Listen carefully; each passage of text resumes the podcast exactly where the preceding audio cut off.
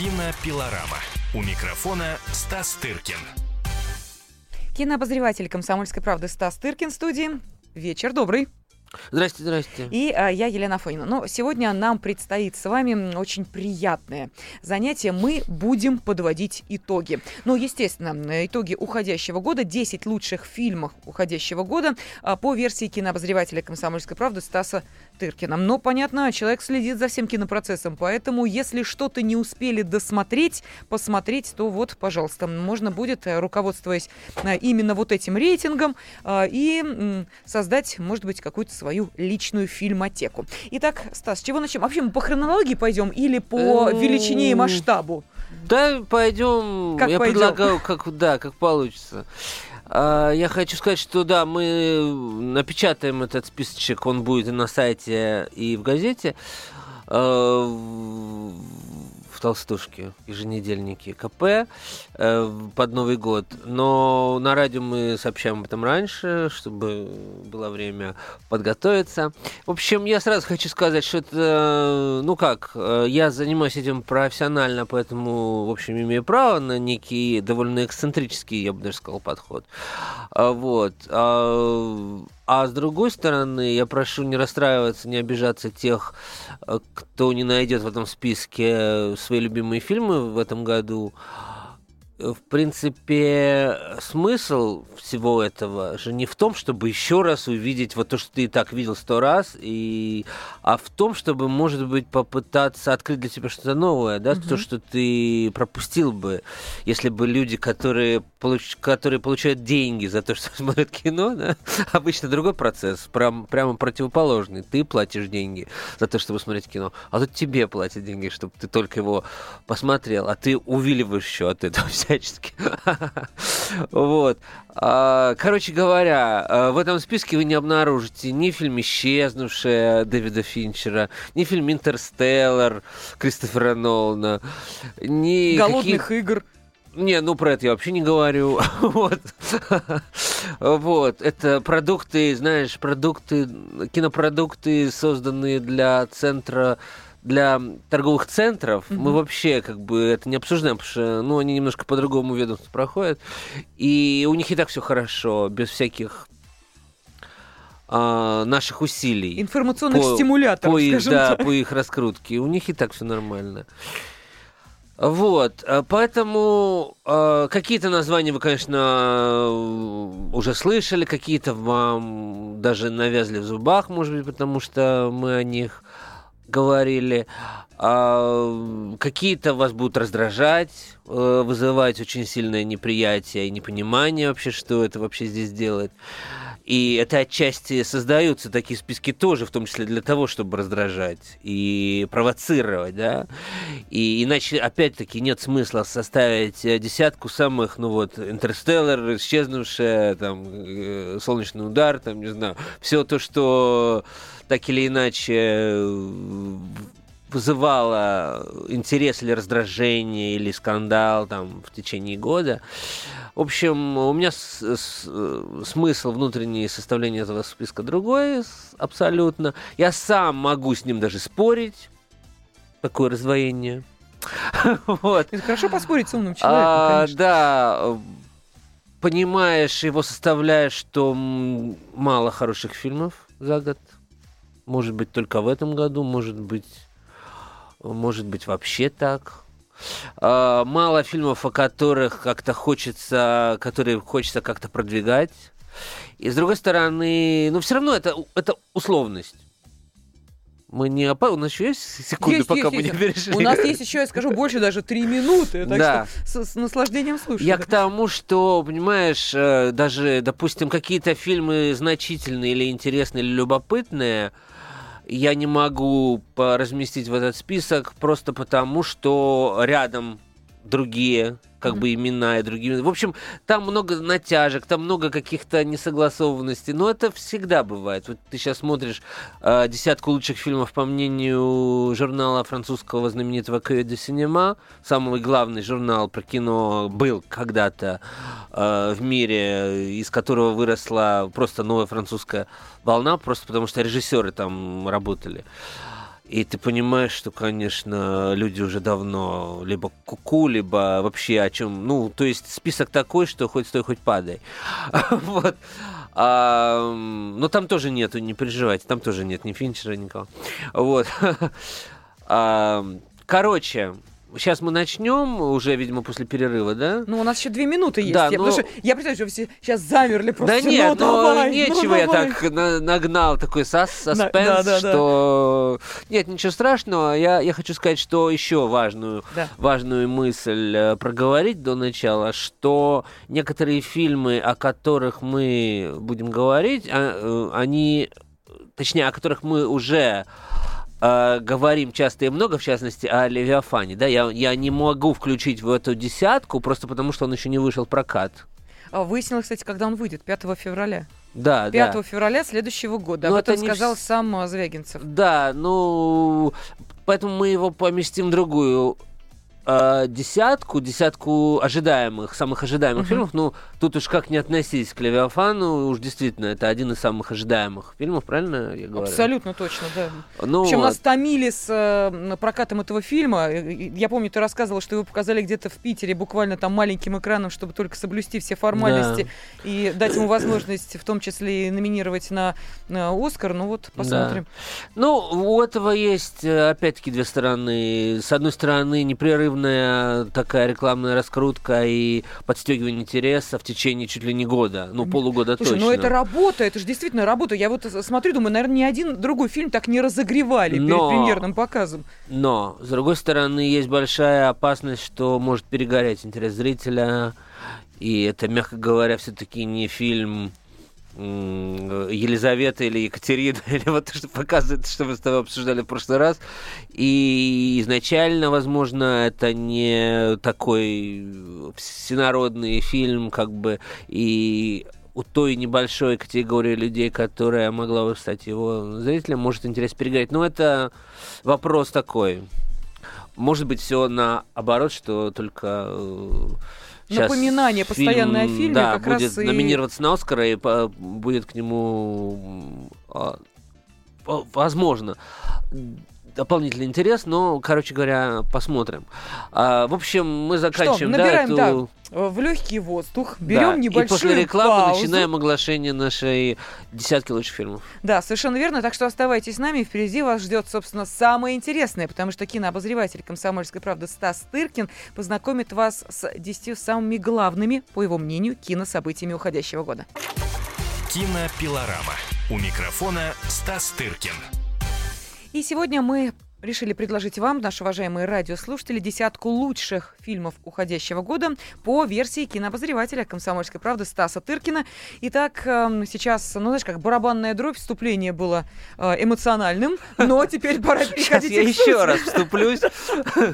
А, Я только хочу сказать, что вот первый в нашем списке будет достаточно провокационный э, и дерзкий фильм Ларса фон Триера «Нимфоманка», о котором, в общем, вам, наверное, и так прожужжали все уши. А некоторые его даже посмотрели. первое полугодие, да, все-таки 2014 И я вот сейчас задумался, вот я тебе сказал между нашими включениями о том, что семерку вот фильмов я, быс- я как бы быстро себе набросал, а потом уже начал думать. Потом уже начались какие-то немножко натяжки. И нимфоманку я сразу определил. При том, что во время про- просмотра у меня были претензии к этому фильму. И я подумал о том, что может быть год такой какой-то странный и кризисный, потому что вот там в кино я имею в виду, не только в, в экономике, в политике. Потому что даже вот то, что хочется отметить, э, ты испытывал какой-то дискомфорт и не, не, не, не совсем, и, не, и некоторое неприятие во время показа. Но лю- в любом случае, что-то сейчас происходит в кино, как-то все это мутирует в какие-то области смежные, странные. Вот мы с тобой обсуждали в прошлом году и взлет телеформата телесериала. В общем, на лицо абсолютно, вот мне, как человеку, который вот смотрит много, да, как бы, э, совершенно очевидно, что происходит в кино некие мутации очень странные, и режиссеры э, снимают вот такие непонятные фильмы, как и «Нимфоманка», который тоже, по сути, сериал.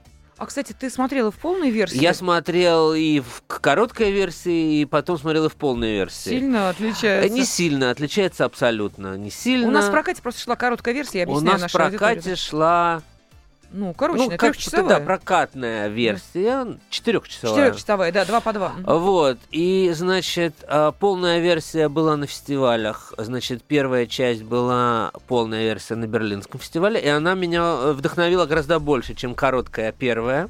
Мгм. Потому что там больше дыхания, там больше воздуха, там больше какой-то свободы авторской. Там не, там не намного больше каких-то эротических фрагментов, ну, чуть-чуть буквально, порно. То разрекламировано. Сейчас это так, как будто бы этого всего нет в интернете. То есть любой а- один клик, и ты все это видишь, если тебе это так надо. Вот. Но другое дело, конечно, увидеть то, что все привыкли смотреть, э, э, значит, в домашних условиях, увидеть это на, на большом экране вм- вместе с аудиторией. Это немного, не, не, некоторые вызывает шок, но мы отклонились.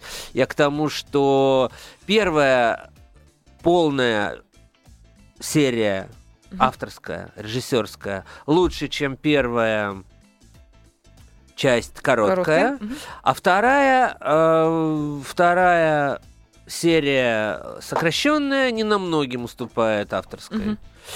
А Вот, я даже с нее ушел, она была в Венеции, э, вот показана только что, буквально несколько месяцев назад. Там есть очень такой размашистый эпизод и такой эм, подробный э, сцена с абортом, где героини делают аборт, крими- точнее, она сама себе делает аборт. Вот. А, значит, то, чего не было Прокатной версии. в прокатной версии. Достаточно жёстк- жесткая сцена. Но все остальное, я хочу сказать, и в прокатной версии вторая серия сама по себе как-то... Она а, понасыщеннее событий. Она насыщеннее, в ней больше того воздуха, который от- от- отрезали от первой. В общем, в любом случае, фильм странный, фильм очень такой непривычный, фильм, который я считаю абсолютно провокационным и не только по отношению к зрителю, но и по отношению режиссера к самого себе. Потому что, конечно, там столько каких-то взаимоисключающих вещей, ну не знаю, от э, водички Тарковского от шума вот этого бесконечной, значит, водички в, в сочетании с Бахом, да, это ну просто Мгм, один в мгм. один вызывает ассоциации с фильмами Тарковского, которыми, как известно, вдохновляет Стриер, до вот этой всей этой порной истории. Это такое, как бы, столкновение э, лоба в лоб э, взаимоисключающих абсолютно эстетик, что, в общем, создается впечатление, что в этом фильме, конечно, режиссер эм, э, испытывает некий важный для себя какой-то очистительный кризис, который скорее в данном случае понятие положительное и благотворное, потому что непонятно, может быть, он из него выйдет э, абсолютно другим каким-то режиссером, но в целом создается впечатление, что вот вся вот эта концепция гениальности, авторства осталась в прошлом веке. И Триер над ней вот как раз издевается, измывается в этом фильме, вот сталкивает то, что я сказал, Мгм. вот то, что мы считаем признаками высокого искусства с самым низменным, да, ну, то есть вот что происходит в этом фильме, и таким образом пересматривается вообще и роль автора произведения, и, так сказать, пересматриваются все те штампы, которые, в общем, существуют в художественном сознании с прошлого века и как бы очищаются. Ну, понятная более-менее моя, Да, моя логика, Я почему просто сразу видеоряд пробегает. я глазах, считаю, что э, этот фильм достоин оказаться вот в нашем списке, который все-таки нацелен в будущее. Да, мы как бы пытаемся понять, каким будет кино дальше.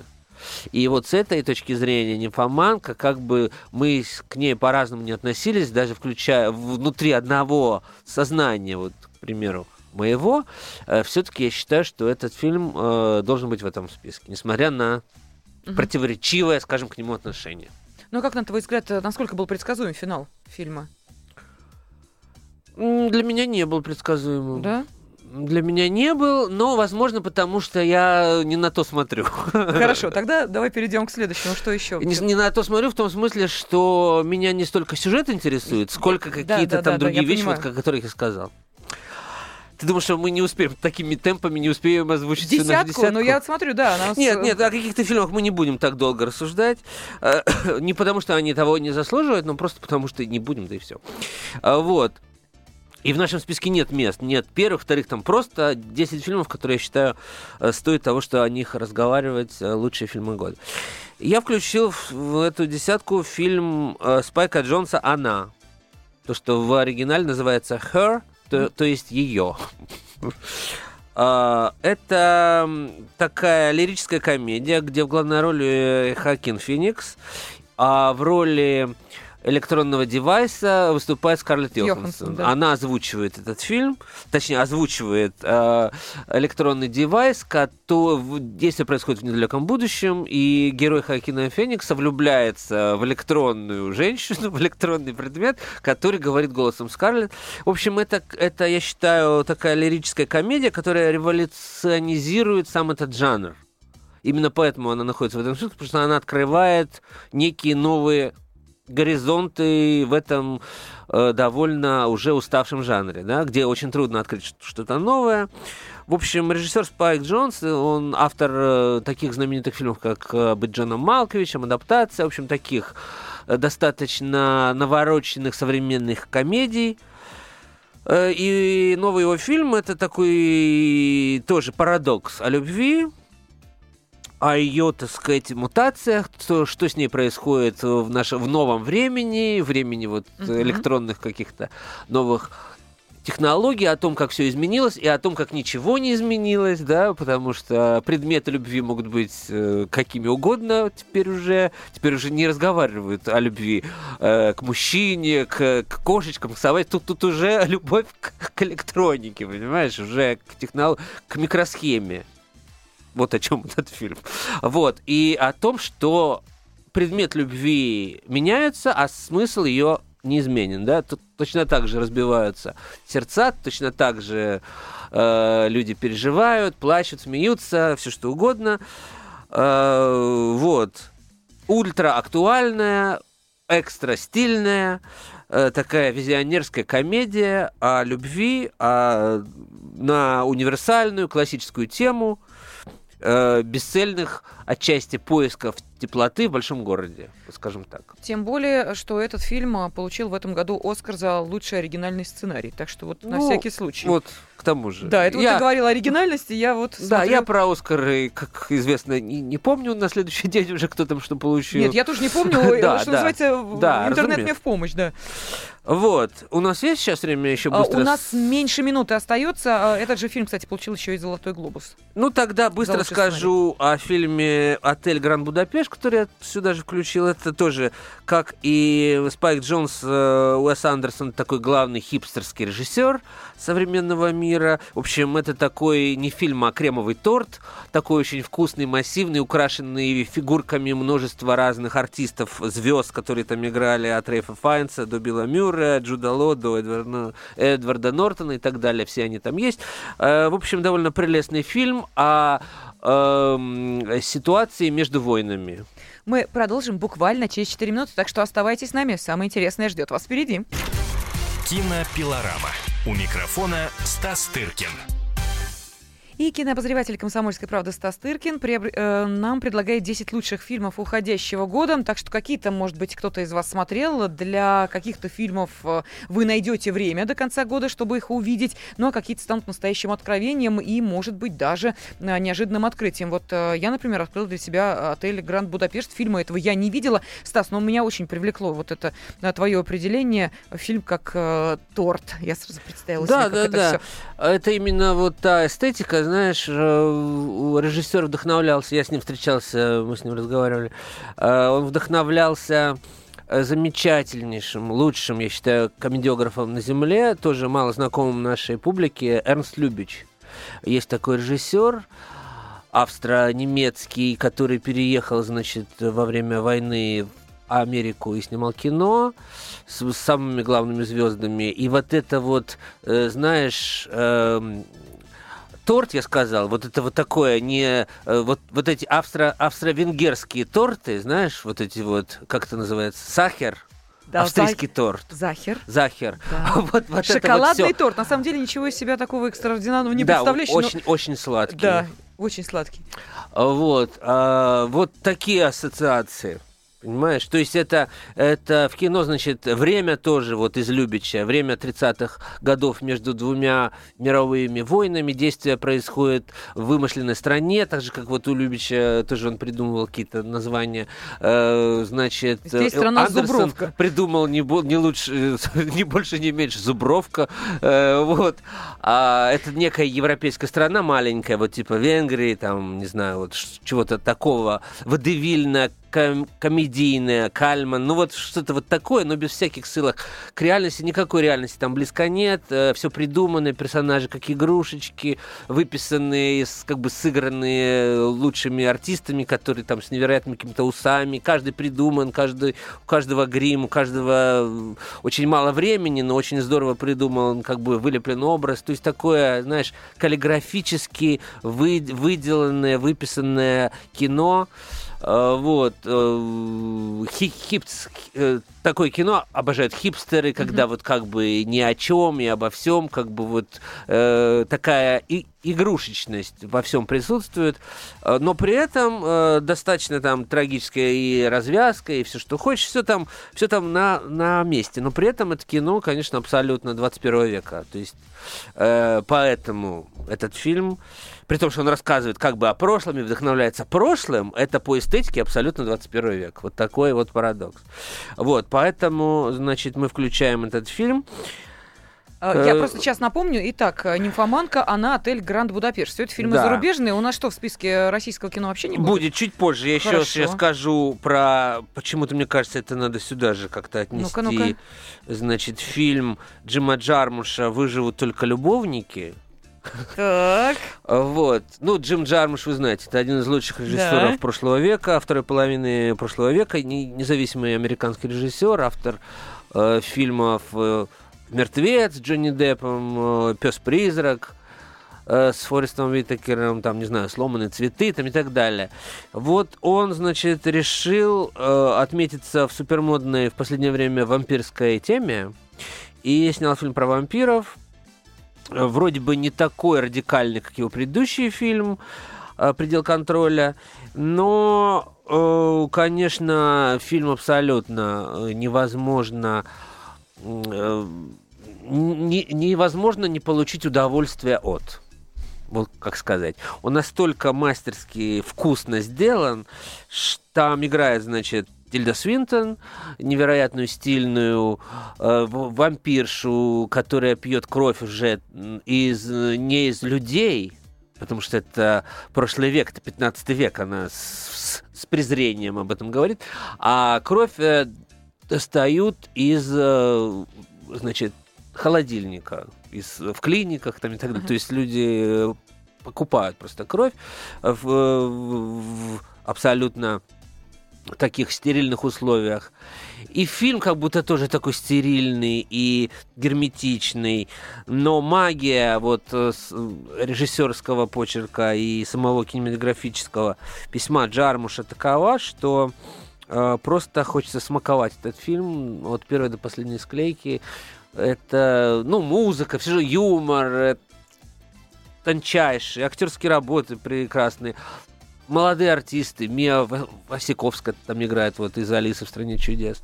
Антон Ельчин э, вот э, становится жертвой ва- вампирских значит зубов. В общем, э, тоже как бы, как и Андерсон, как бы фильм, не имеющий якобы отношения к реальной жизни, но при этом удивительным образом, вот я сейчас просто говорю обо всем этом и понимаю, что он тоже какой-то кризисный, и все, понимаешь, там даже в сюжете это видно, потому что кончается кровь там у людей, кончаются деньги, и они не знают, где им брать. Действие происходит в, Де- в, Де- в Детройте, это самый кризисный американский город, который полностью чуть ли не закрылся, потому что там автомобильная промышленность вся сдохла, и там просто дома стоят там чуть ли не несколько долларов. Вот наш обозреватель Рукобратский ездил туда, делал огромный репортаж. Вот там происходит действие фильма э, Джима Джармуша. Э, выживут только любовники. Даже на, название само выживут, как бы выживание. Понимаешь, о чем речь? Да. То есть вот какое-то такое вот я даже не понимал, когда это все делал, что вот все-таки какое-то есть общее направление у всех этих фильмов. Но, кстати, режиссер сказал, что с эмоциональной точки зрения это была самая высокая отдача в моей жизни. Так что вот, это про создание фильма, про этот вот. процесс. Есть еще такой у нас есть еще время чуть-чуть? Да, у нас есть время. Э, пятый, да, по счету фильм. Раз, это, два, это три, четыре, да, пятый. «Одержимость», американский фильм, который, про который мы ничего не говорили, который не сильно э, известен. И поэтому я считаю, что обязательно его нужно Чем включить. хорош? Фильм, да, по, фильм выиграл главный приз на фестивале в Санденсе. Это главный фестиваль американского и независимого кино молодой режиссер, э, никому неизвестный, Демиал Шазел, э, артистов известных тоже нет. Но при этом это великолепная музыкальная драма. А, В общем, каких, я считаю, не делали именно драма, не мюзикл. Это драматический фильм с музыкой. Почувствуйте разницу. А, Вот. Я считаю, что таких фильмов с музыкой э, не делали со времен Бо- Боба Фосси, вот со времен фильма, фильма типа «Весь это джаз» там, и так далее, и так далее. Вот. Значит, главный герой это очень талантливый юный барабанщик, который мечтает получить место в лучшем уни- университетском оркестре США и значит, начинает работать в оркестре, которым руководит абсолютно одержимый тиран, да, вот по сравнению с которым, э, если вы помните фильм Филини «Репетиция оркестра», Мгм. вот там дирижер, Дирижер. который, против которого, в, значит, в финале начинает э, бунтовать весь оркестр, так вот по сравнению с этим дирижером, тот из Филини, ну это просто, ну не знаю, вот э, де- детский сад. Вот э, это реальный убедительный образ манипулятора людьми, понимаешь, который играет на их нервах, чувствах, в погоне за вот этой ускользающей гармонией. Он просто до- доводит людей до самоубийства, и сделано это очень убедительно. Вот. И, в общем, барабанщику, абсолютно молодому парню, который там нет и 20 лет, ему нужно решить, стоит ли, стоит ли вообще игра свеч, стоит ли ему расставаться с э, вменяемостью э, в погоне за воплощением вот такой собственной своей мечты. И, в общем, этот фильм просто просто великолепно сделан психолог- пси- психологически, очень убедителен. Это, это никакой не экспериментальный фильм, это очень здорово разыгранная психологическая дуэль, психологическая драма между этими двумя талантливыми очень людьми, э, одержимыми оба, поэтому фильм называ- называется по-русски э, «Одержимость», по- по-английски он называется «Whiplash», то есть кнут, э, хлыст. И такое же название у пьесы джазовой, которые они исполняют все время на протяжении этого фильма. А, Вот. В общем, я считаю, что за этим именем Дэмиан Шазел надо его запомнить и следить за ним, потому что, ну, знаешь, э, вот не- независимое американское кино, это очень часто ну, такое тоже очень основанное на штампах, э, довольно э, неуверенные в себе, понимаешь, не э, от- э, в фильмах часто отсутствует энергия, все и ничего этого нельзя сказать про этот фильм. Он очень здорово, мастерски сделан, невероятной энергией, хваткой, э, убедительностью. В общем, такое кино снимали в 70-е годы, я считаю, в Америке. Эм, и, а это была золотая эра, и вот этот фильм э, протягивает ни- нить в будущее, обращаясь к золотому фонду, так сказать, американского кино, которого мы никогда и не забудем, потому что оно было великим. Хорошо, в таком случае м, давай мы э, буквально через э, 4 минуты продолжим э, рассказывать нашим радиослушателям о том, какие, по твоему мнению, самые значимые кинособытия уходящего года. Кинопилорама. У микрофона Стас Тыркин. 10 самых главных событий уходящего года. Кинособытия, разумеется, по версии кинообозревателя «Комсомольской правды» Стаса Тыркина. Итак, в числе этих 10 событий уже были названы «Нимфоманка», «Она», «Отель Гранд Будапешт», «Выживут только любовники» и «Одержимость». Я вновь повторяю, Стас, свой вопрос. А наше-то кино будет или нет? Российское? Ну, да, будет наше кино. Э, я решил включить в эту десятку а, при том, что было как бы все-таки из чего выбрать, но мне показалось более наиболее правильным вот в контексте, потому что это же все как бы mm-hmm. ну одно от другого отталкивается и зависит включить в эту десятку вот недавно только вышедший фильм Анны Меликян «Звезда», который мы с тобой не так давно обсуждали. Да. В общем, можно было, конечно, подумать и о «Трудно быть богом», Алексея Германа и фильм э, Ивана Твердовского «Класс коррекции» мы тоже недавно обсуждали. Он также прошел с огромным успехом по множеству фестивалей. Э, но чтобы меня не упрекнули в каких-то там моих личных э, э, предпочтениях, я решил, что пусть пока класс коррекции отдохнет, и мы, мы назовем э, в десятке этих фильмов. Э, картину Анны Милейкян «Звезда», практически рождественскую сказку, но с довольно с трагическим финалом и с прекрасной, я считаю, замечательной работой Павла Табакова, Табакова, который мы тоже обсуждали в прошлом году. Вот пока фильм только что вышел, вот идите, смотрите, соглашайтесь или не соглашайтесь. Вот. Э, пойдем дальше, да? Да, Ответил да, на этот вопрос. Ответил. То есть а, у нас одна российская картина будет ну, в этом списке? Будет в этом списке одна. Ну, Хорошо, я сказал, ну... что, что, конечно, были картины, можно было бы по всем правилам, потому что это фильм этого года, включить сюда и «Левиафан», но поскольку фильм так и не вышел, мы его от... перебрасываем на следующий. на следующий год. Вот. А, пойдем дальше. Это у нас уже шесть фильмов. А, в качестве седьмого я бы хотел Э, еще рассказать о картине, которую мы тоже недавно обсуждали. Это канадский фильм «Мамочка» 25-летнего режиссера Ксавье Далана, э, Вундеркинда, который снимает уже свой пятый фильм. Э, я считаю, лучший свой фильм на сегодняшний день. Вот, э, тоже мы обсуждали. Это, это фильм про любовь, такую безусловную, без, не признающую никаких ограничений любовь матери и сына на взаимоуничтожение. Вот, как это чаще, как это часто бывает в жизни, когда люди настолько любят друг друга, что не могут вместе находиться в одном месте. Вот. А, это невероятно искренний, талантливо очень сделанная картина, я считаю. Вот. Э, на другом полюсе абсолютно, там 25 лет, а тут за 80, 85 э, Алехандро Ходоровскому. Это чилийский знаменитый режиссер, классик мирового кино, э, просто продолжатель дела Бунюэля, я бы сказал, вот таких огромных режиссеров 20 века. Он еще жив и он снимает. Он снял свой первый фильм за 20 лет. А, фильм этот чуть-чуть был на московском фестиваля, кстати говоря, в моей программе, э, фильмы, которых здесь не было. Вот. На самом деле, этот фильм прошлого года, потому что он был в Каннах показан в мае, а до нас добрался в этом году, поэтому я, его, я о нем э, говорю как о фильме этого года. В общем, это настоящий, как сказать, э, э, сюрре, сюрреализм да, вот э, фильм режиссера, который не знает, что сюрреализм уже не в моде, угу. а живет в том времени и живет настолько талантливо, что ему плевать, в моде, не в моде, вот он делает и делает.